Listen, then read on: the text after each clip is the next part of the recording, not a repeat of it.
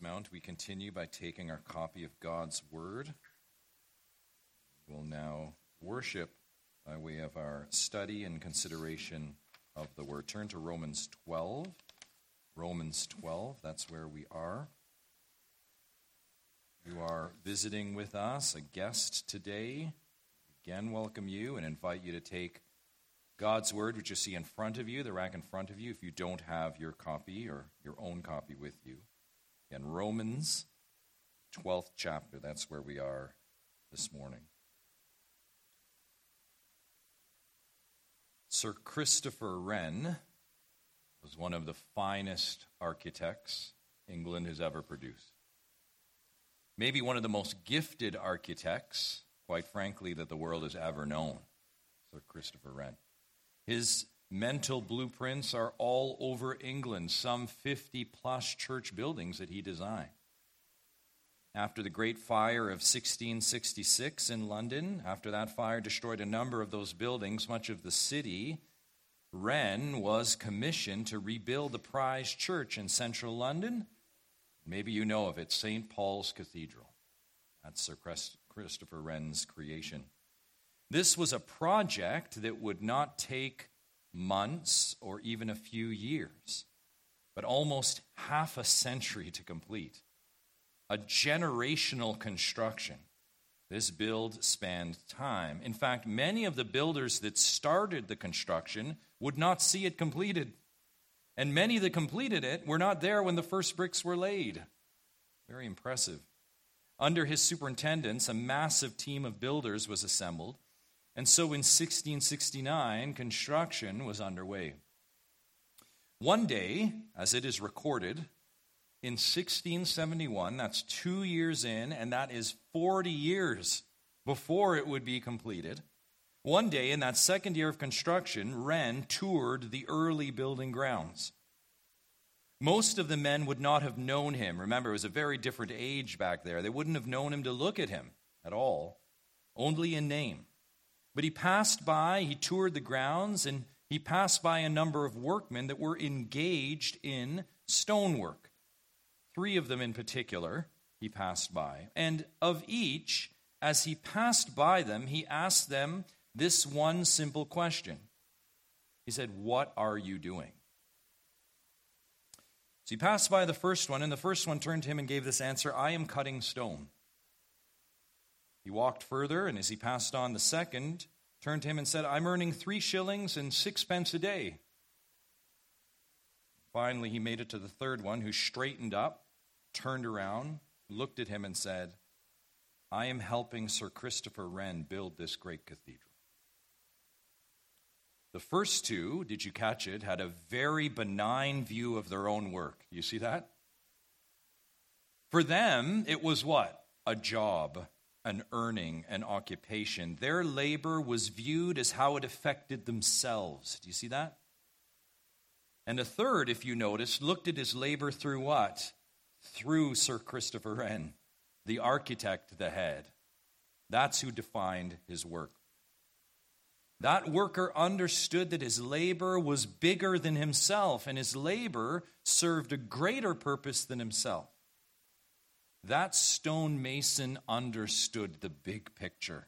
And one imagines, picture it with me, we don't know, but one imagines that third stone worker, I'm pretty sure his work still would stand out at St. Paul's today. Probably the finest stonework one could ever see.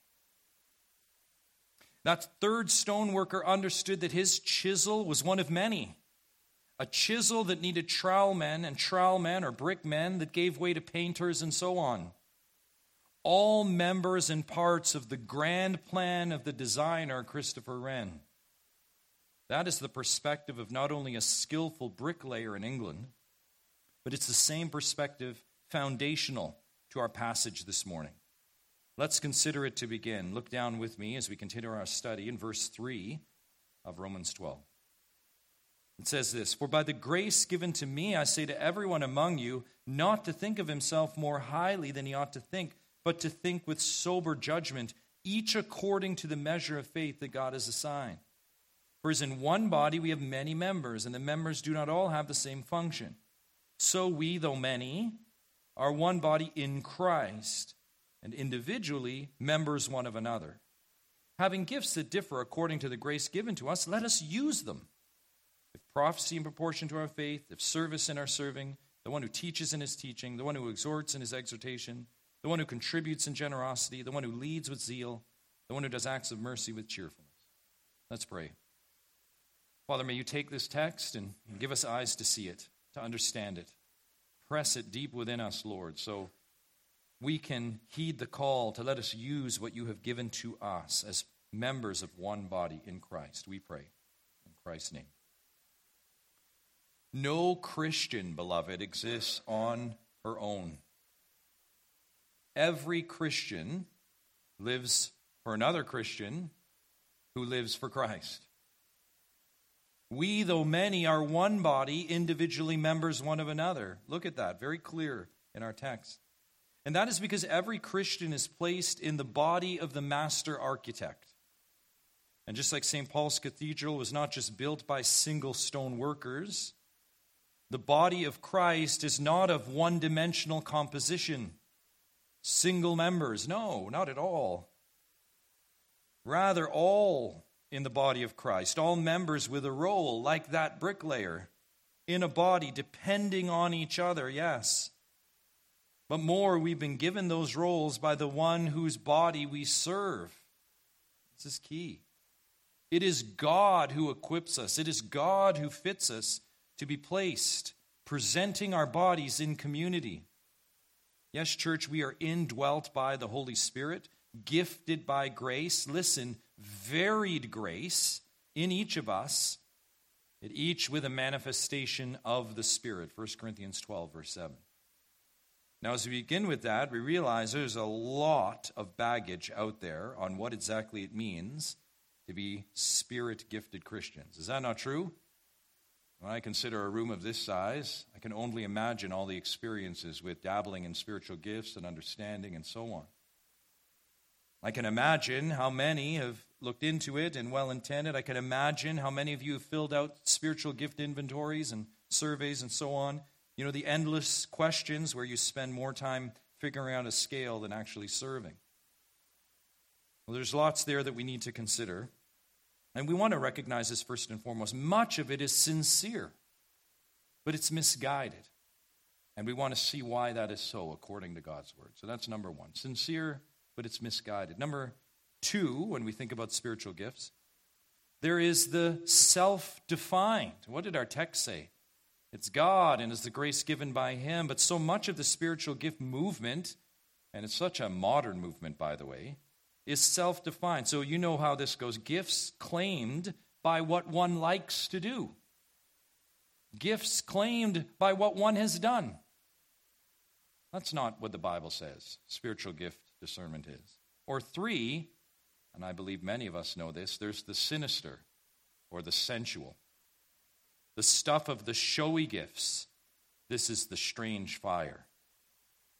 We know all of those. What we want to do this morning is not only to align our thinking on spiritual giftedness with God's Word, but we want to follow exactly as Paul has laid out for us. That's what we want to do. And I do believe, beloved, if we pay close attention to this text and we simply follow Paul verse by verse, that's what we're going to do a lot of spiritual gift confusion, you will see, will be cleared up. Just a simple treatment of a clear text. Case in point, look with me again at our passage. You might be drawn immediately, depending on your ilk, to verses 6 to 8. I hope he skips the prelude stuff and just get to the gifts. I want to learn about those individual gifts. That's where the gifts are, right? That's where the meat. But before that comes verses 3, 4, and 5. And within those preceding verses, lie a couple of grace enablements. They're vital. Whatever it is we endeavor to do with spiritual gifts won't amount to much if we don't understand the foundation Paul lays. Let's look at those in turn. First and foremost, we see this in verse 3, our first point grace enabled assessment. Grace enabled assessment. Verse 3 For by the grace given to me, I say to everyone among you not to think of himself more highly than he ought to think but to think with sober judgment, each according to the measure of faith that God has assigned. Paul says, look at it again, for by the grace given to me, for by the grace given to me. God given grace. Paul always recognized that this was fundamental to identity. And it still is true for us today. And before any gifting or service or ministry could be conceived for Paul, listen, grace needed to be received and recognized. And, and listen again and again. Let's go to Paul elsewhere.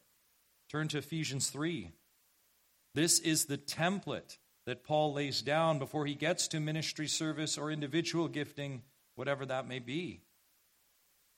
Ephesians 3, verse 2, he gives us a chapter here where he's going to unpack the ministry of the gospel within the church. Let's just read a few select verses in this chapter. Verse 1 and 2 For this reason, I, Paul, a prisoner for Christ Jesus, on behalf of you Gentiles, assuming that you have heard of the stewardship of what? God's grace that was given to me for you. So, what does Paul not say? I had a really good business plan and ministry plan to come to you Gentiles, right? God's grace was given to me so that I could come to you. Verse 7. Of this gospel, Paul continues, I was made a minister according to what? A crafty plan, no, the gift of God's grace, which was given to me by the working of his power. And if we didn't catch that, look at verse 8. To me, though I am the very least of all the saints, this grace was given to preach to the Gentiles the unsearchable riches of Christ. You see that?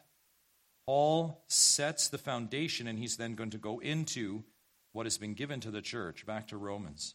This is God's grace given. So we see it elsewhere. We see it here, the foundation. Paul says, by the grace given to me. Paul recognized this foundation. And the question is, as we begin this morning, do we? in your excitement to want to get to individual gifts, do you recognize first and foremost the grace given to you and to us, foundational to our identity before we get to parts? While we may feel ready to jump into a gift list, rubbing our palms with grace uh, reminders for sure, we need grace foundations. And Paul says here, not yet. There's still more foundations needed. Verse 3 says, For by the grace given to me, look at this, I say to everyone among you not to think of himself more highly than he ought to think, but to think with sober judgment. Think with sober judgment. Very important here as we continue. To everyone in the church, look at it, Paul says, to everyone to think rightly about yourself. Notice right away, Paul says, do not think of yourself more highly than you ought. Do you see that? And what you also should notice, he does not say along with that, and or also do not think of yourself more lowly. Do you see that? He doesn't say that. Paul doesn't say it, and the Bible never says that, by the way. Why? Because we don't. That's not our problem, is it? No. What the Bible does say repeatedly and does command over and over and over is that our problem is that we think too highly of ourselves. You see that? Bible never says think more lowly of yourself in that sense, or that you don't think too lowly of yourselves. I'm sorry. Our problem is that we do think too highly, and we need to humble ourselves. And listen, let's just look at God's people. We're not, again, concerned with the malady of all humanity in Adam. We're concerned with what plagues us in the church. In the church. That was the problem, by the way, of all people. Of all people, Jesus' disciples, listen to Luke 22 24. Listen to this. A dispute arose among them, the disciples, as to which of them was to be regarded as the what? The greatest. Can you imagine that conversation with disciples of Jesus Christ?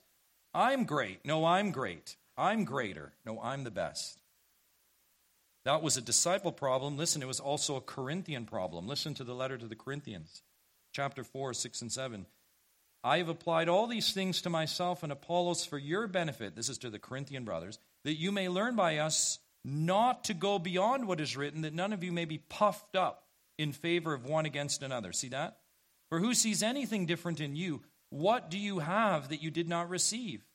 If then you received it, why do you boast as if you did not receive it? Disciple problem, Corinthian problem. It's also a Galatian problem. Listen to Galatians 6 3. For if anyone thinks he is something when he is nothing, he deceives himself. To the Galatians. And what about to the church in Philippi? That was a good church, right? A good church, that Philippian church.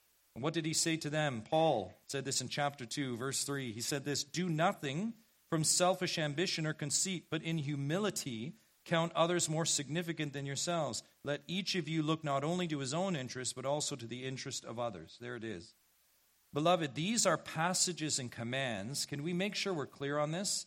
Not to the unbelieving arrogant, not to the egomaniacs or the narcissistic, right? Not at all. These are commands to who? God's people. God's people. And see it then, folks, please. Our problem and all of humanity's problem is that we think too highly of ourselves. We do not, contrary to worldly wisdom, we do not have self esteem problems. We don't. Believe you me, we don't. We have a self love problem, a self focus problem, a self fixation problem. That's our problem. We can be mistaken and think we're down on ourselves, but let me at least give you this exhibit A. Almost every time I speak to someone in that state that says, I just have a low view of themselves, guess who is the expert on themselves? That person. They are a master of themselves. The issue is they have mastered themselves and they need to bring that view down. Oftentimes it can be masquerading, and I know you know this. What about the faux humility, the false humility? That wickedness that lurks in all of us, right? I need to present low, even though I'm internally high. You're good at this. James Denney said this, mark this, I quote To himself, every man is, in a sense, the most important person in the world. And it always needs much grace to see what other people are and to keep a sense of moral proportion. End quote. Is that not true? That's what's in all of us, right? The orbit of one. And we would reluctantly say amen. So the point is here, we must first, do you see it now? Before we get to gifts, we need to assess ourselves rightly by the grace given. We must do this, beloved, because our bent and flesh simply don't do this. Certainly before salvation, this was off the charts literally, with high self estimates. But now, by the mercies of God, listen, you can, Christian, by the grace given to you, to us, church, we're able to assess ourselves appropriately. Look at verse 3 with sober judgment. That's a clear mind, a mind in Christ now, no longer in Adam. We know, believer, that we are who we are by the grace of God alone. We know that, don't we? The apostle is charging us, church, to not overestimate ourselves, which we are so prone to do. Instead, he says, think of yourselves soberly. In fact, coming off verses 1 and 2, his charge is simply this think with the renewed mind. Your mind's no longer in Adam, it's in Christ. Now think with that mind. And listen, a mind renewed and enabled by grace can finally stop overestimating and thinking so highly of oneself. That's it.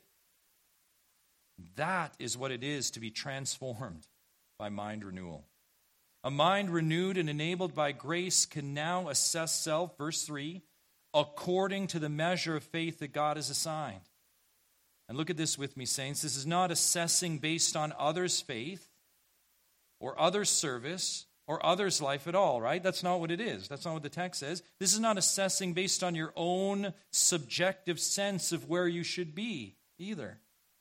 This is assessment or measure that is grace enabled to recognize grace given and to recognize our grace enabled assignment because of the gospel of God.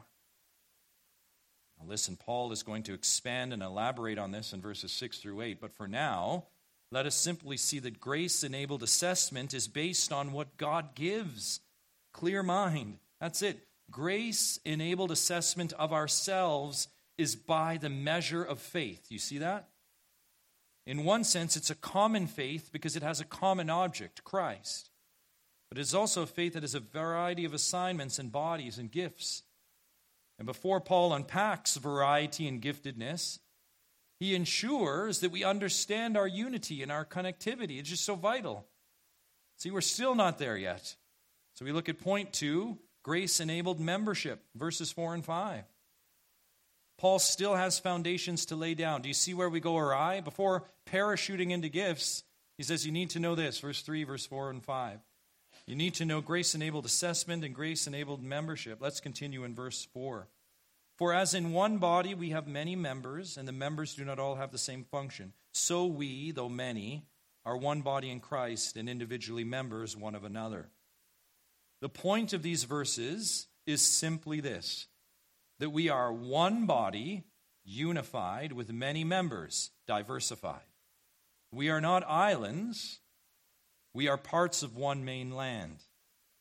That is one picture, but the exact picture that Paul gives here and elsewhere is the human body. I would submit to you, it is a brilliant, brilliant illustration of our connectivity. It's very fitting. Think of your own body makeup. You have a variety of parts in your body, but they all make up one body, don't they? And more than just having attached parts that all look different, there's more. Paul says the members of our body do not all have the same function. And is that not true of our body? Our body and its parts, right? It's the exact same thing, and it's so good. Turn to 1 Corinthians 12. And we'll see this, of course, put up in 3D for us by the apostle in this chapter, 1 Corinthians 12. Verse 12. I'll just start reading. Just grab this. It's going to sound so familiar to what we are covering. Verse 12 For just as the body is one and has many members, and all the members of the body, though many are one body, so it is with Christ. You see that? He springs off our physical bodies to the body of Christ. 13. For in one spirit we were all baptized into one body, Jews or Greeks, slaves or free, and all were made to drink of one spirit. Now, before we get carried on with oneness and unity, which is good and important, he goes to verse 14 For the body does not consist of one member, but of many. Well, what does that mean? 15. If the foot should say, Because I'm not a hand, I do not belong to the body, that would not make it any less a part of the body. Notice he's saying whatever is declared by a part with respect to the body doesn't make it any less so. 16. And if the heir should say, Because I'm not an eye, I do not belong to the body, that would not make it any less a part of the body. Same thing, no matter what the part. If the whole body were an eye, where would be the sense of hearing? If the whole body were an ear, where would be the sense of smell? But as it is, God arranged the members in the body, each one of them. Notice who arranges them, each one of them, as he chose. If all were a single member, where would the body be? As it is, there are many parts, yet one body. And go back to Romans, but consider that picture in your mind now. The point is exactly the same here in Romans 12.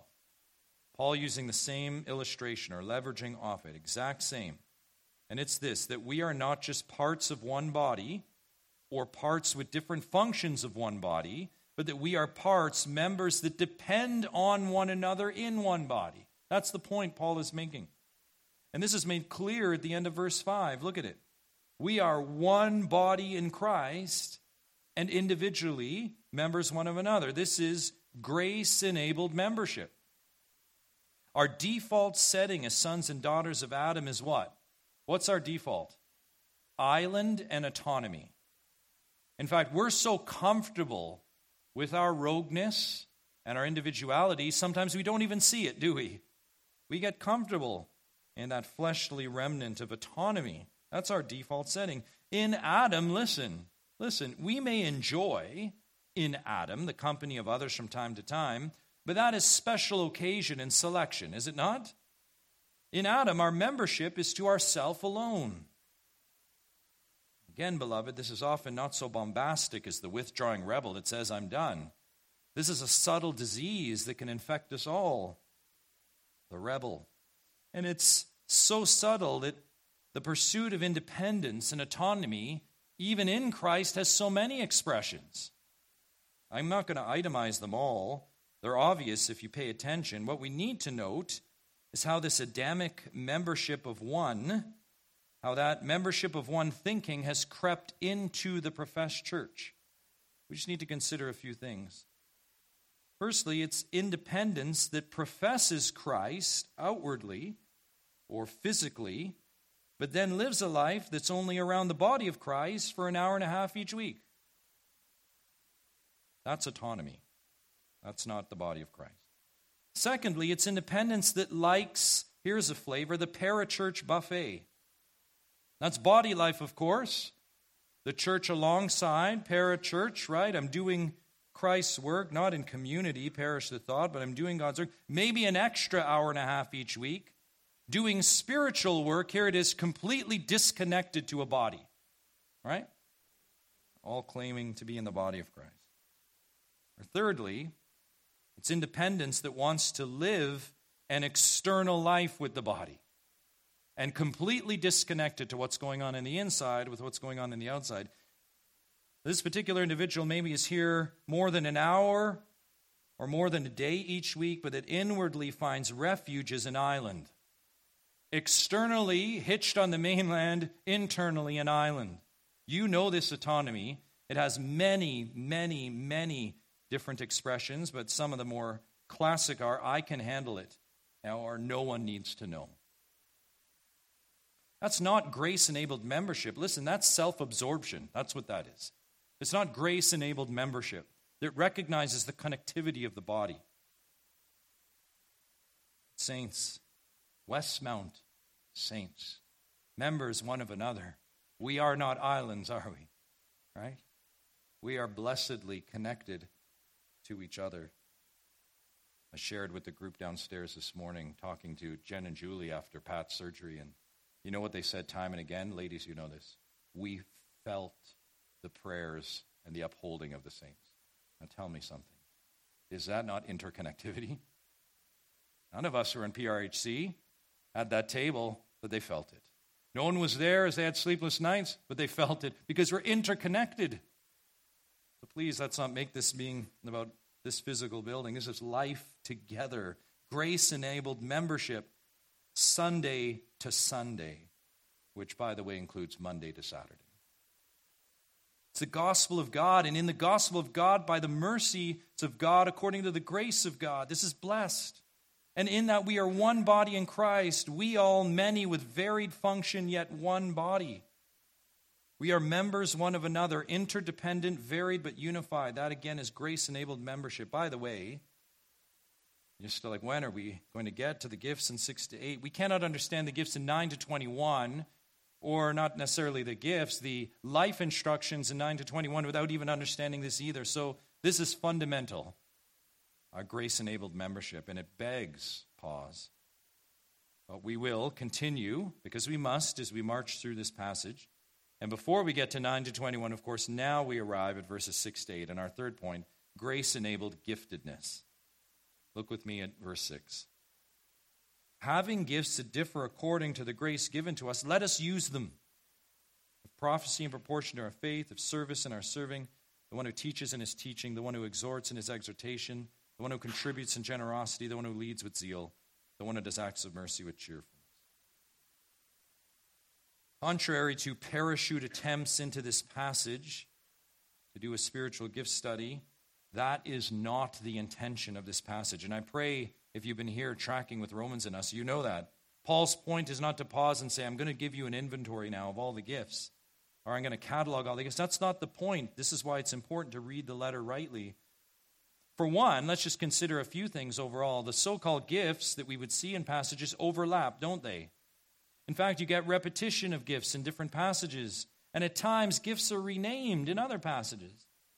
That's because when Paul mentions spiritual gifts in the New Testament, he's not attempting to be exhaustive, but to be representative. That's just so important. It's not an exhaustive list, a representative list. In other words, he gives it for examples. Not to say, here's every one and, and get the chart. It's just for an example. This is what it could be like. Secondly, when a New Testament writer brings up a representative list of gifts, it's always with a greater general purpose. It's not to say, let's be specific on these and pull out the chart and so on. In Corinthians, for the Corinthians, it was to correct.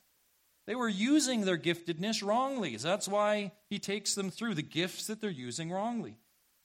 In Ephesus, it was to unify the Jew Gentile group together, saying, now you can be unified, and, and each is given a gift to come together, not apart. In 1 Peter, they are given to stir perseverance. You have gifts, use them even in perseverance or even in struggle. Persevere. Additionally, when Paul or Peter brings up giftedness, the point is not what they are. The point, Westmount, every time the New Testament writer brings them up, is this they're brought up, and here's the point use them. Use your giftedness.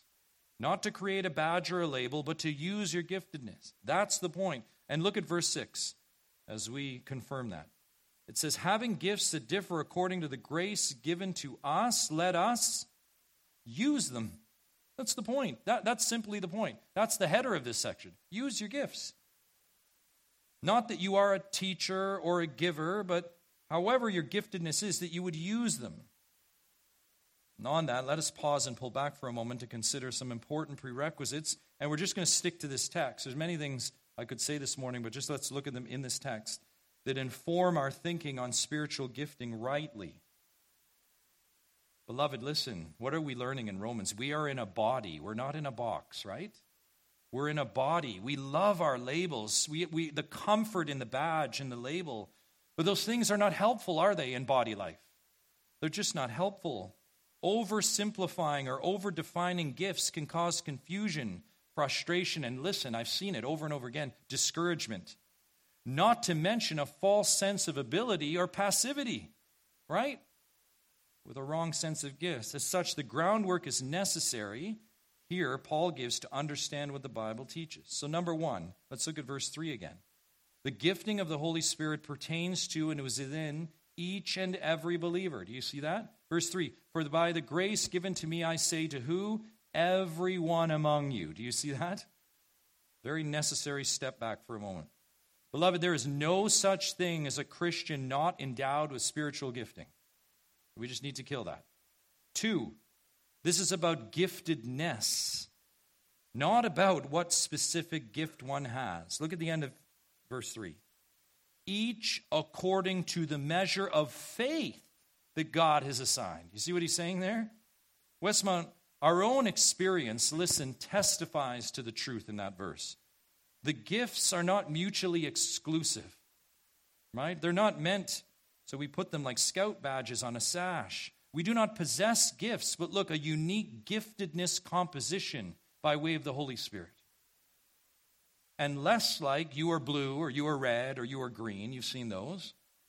The Holy Spirit gifting and imprinting is like an artist's palette, or even more. I think this is a helpful illustration. You know, when you go to Home Depot, right, or you go to the paint shop, like a paint chip, and you look on the paint can, and what does it say? 285 rose, right? 13 green. That's it. That particular mix and composition, that ratio. What's more and what's mixed into that, so that's one thing, are the God given skills, abilities, and talents you each have. I was thinking of this as Luke, you read Exodus this morning, right? These two men are given skill and ability I was thinking to myself, oh, that blows up the New Testament gift charts, right? In one sense, that's spirit giftedness as well, isn't it? So we are this wonderful, blessed, robust combination of gifts, abilities, talents, and so on. And as such, here, here is where the point is there are no two Christians alike. By God's design, listen, that's not just a beautiful thought. It's also the antidote to another principle of giftedness that we must grasp this morning. Three, and it's this Christian, you and you alone can fulfill the role in the body God has for you. That's it. I understand many of you will not like that this morning, but it is true. There's only one of you. One part, that's it. And God has a role for every one of his members. Look at verse 4. The members do not all have the same function. Do you see that in verse 4? The members do not all have the same function. Sure, someone else might have mercy or wisdom and fill a role and fill a part, but only you can fulfill it with the exact mix, that paint chip, that right color of spirit disbursements given to you. God has made you and each one of us uniquely for a place in his son's body. And the question is you know what it is. Are you filling it? Are you fulfilling it? That's the question this morning. We want to take away are you fulfilling it?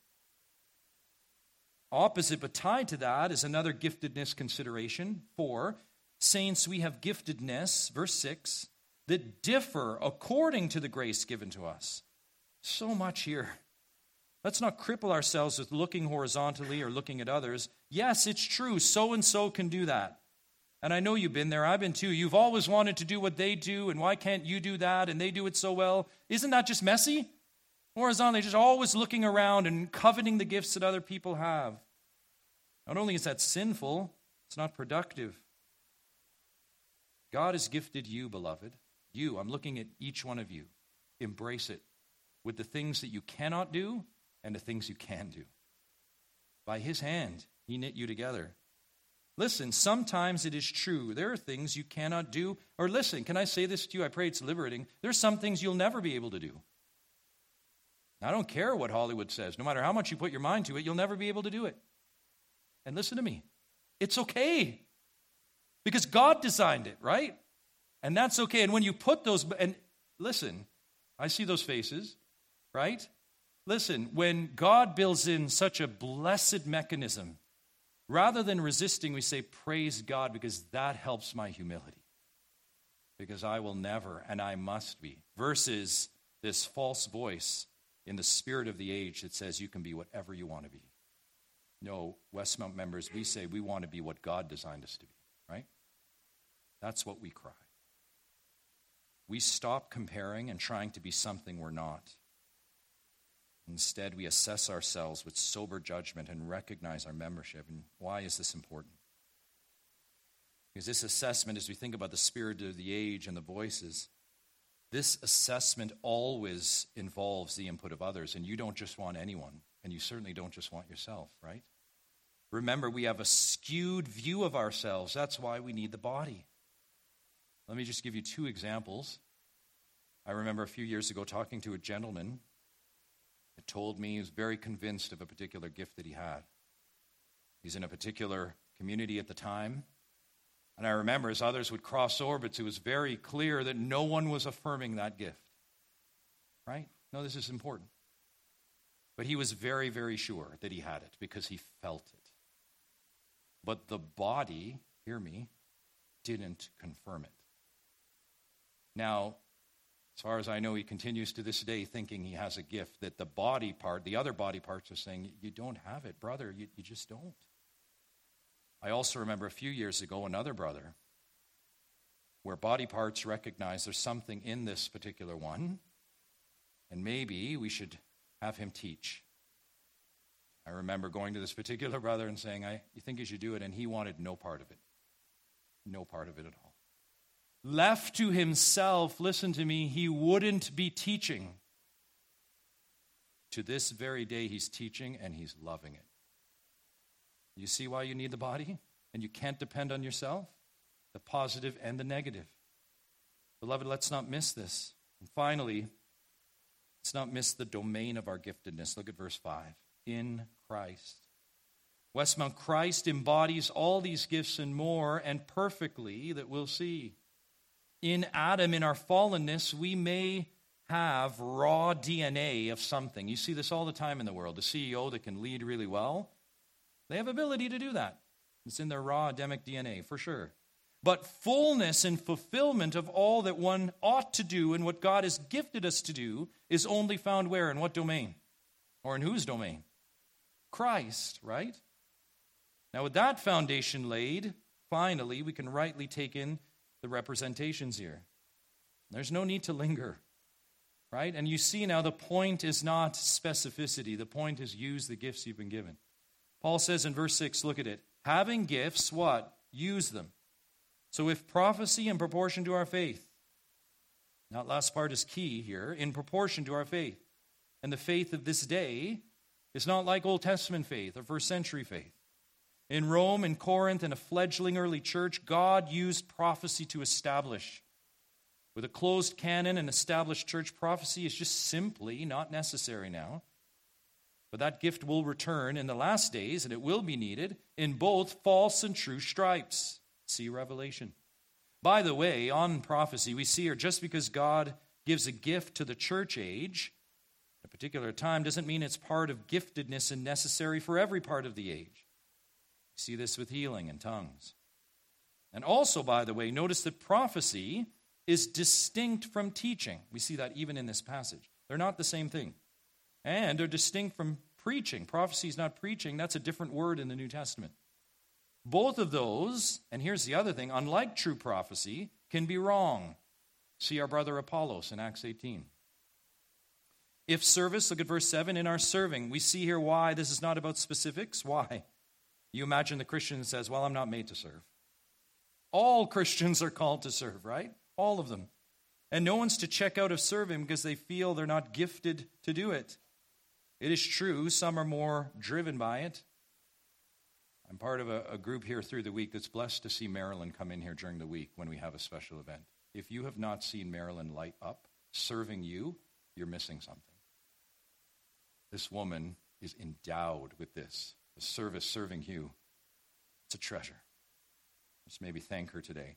We're called to follow Christ as he told us. And what did Christ say? Mark 10, mark this, verse 42. Jesus called them to him and said to them, You know that those who are considered rulers of the Gentiles lord it over them, and their great ones exercise authority over them. Remember our default? To think highly of ourselves? Verse 43 But it shall not be so among you, disciples. Whoever would be great among you, what's greatness in the kingdom? You must be your servant. And whoever would be first among you must be slave of all. For even the Son of Man, Jesus says, Me, came not to be served, but to serve and to give his life as a ransom for many. The one who teaches, we continue in his teaching. And verse 8, the one who exhorts in his exhortation. Teaching is imparting knowledge, exhortation is strong encouragement to do it. Live it. And like service, all of us have some degree of each of these or are called to do it. See Hebrews 5, verse 12. Yet for some in our midst, we like to teach or encourage that much more because it's part of our spirit palette. Next, the one who contributes in generosity. We understand that there are some among us who are generous. Now, listen, this is not giving to receive back or giving to earn points or favor. This is contributing to the needs of the saints. Here it is because they are moved by the Spirit through no ulterior or secondary motive. They just want to give. And why? Because they recognize there's a need in the body, and their compulsion as part of their palette is to give. The one who leads with zeal, see it? The word there means to set before or be in front. That's the picture of leading. And again, I have to keep pointing this out. We come to a word that blows up our boxes, blows up our inventory labels, because think of every spiritual man you know. All men are called to lead themselves, their marriages, their families, in churches. One thinks of him filling out an inventory where he scores low on leadership. What might that do to his Christian walk and what God calls him to do in all spheres? And what of ladies leading other ladies? What about ladies leading in their household, leading the little ones day to day as husband provides? We could go on and on. And note the manner of Paul here, what he says, leading with zeal. The idea there is diligence and with haste, and it is true. And you see this those that lead and give to you do it with vigor, with haste. And then the one who does acts of mercy with cheerfulness. Once more, this should be familiar as we close this passage. All Christians are called to have mercy, right? Nobody checks out of a mercy bucket. Says, well, I'm just not merciful. That's an excuse, by the way, when you hear that. As for someone else, I'm just not merciful. It is true, listen, that said, some have a special disbursement of grace to be cheerful in their mercy. We all are called to bring mercy. Some are called, of course, in that cheerfulness to bring joy to the afflicted. And we would say that is a gift indeed, right? And a challenge to all of us with the Spirit in us. These are just some of the manifestations of grace enabled giftedness. But we must close and leave this passage for today. And let's be reminded of how we got here. The gospel of God, as our study in Romans, has saved us. The gospel of God has placed us into the body of Christ. And in the body of Christ, we are members one of another. So we're placed into an interconnected body. One body, many members and as varied members, having gifts that differ according to the grace given to us, We're not just to talk about grace or post about grace or itemize grace gifts, but we are to consider ourselves not too highly, but with sober right judgment. We are to recognize our membership in Christ's body and to live for one another. And we are to live according to the measure of faith, using, operative word, using our varied grace enabled giftedness for the betterment of one another and for the glory of God. With position, place, and giftedness in order, Paul is going to take us now further into the gospel of God from verse 9 on, and that is precisely where we'll pick up next time. Bow your head with me. Father, we thank you for this journey in Romans. Thank you, Lord, that you clarify so pointedly with your word where we are in error, where we think wrongly.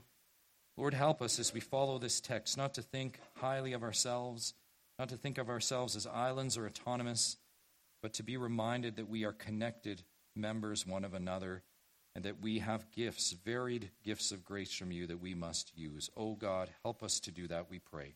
In Christ's name, amen.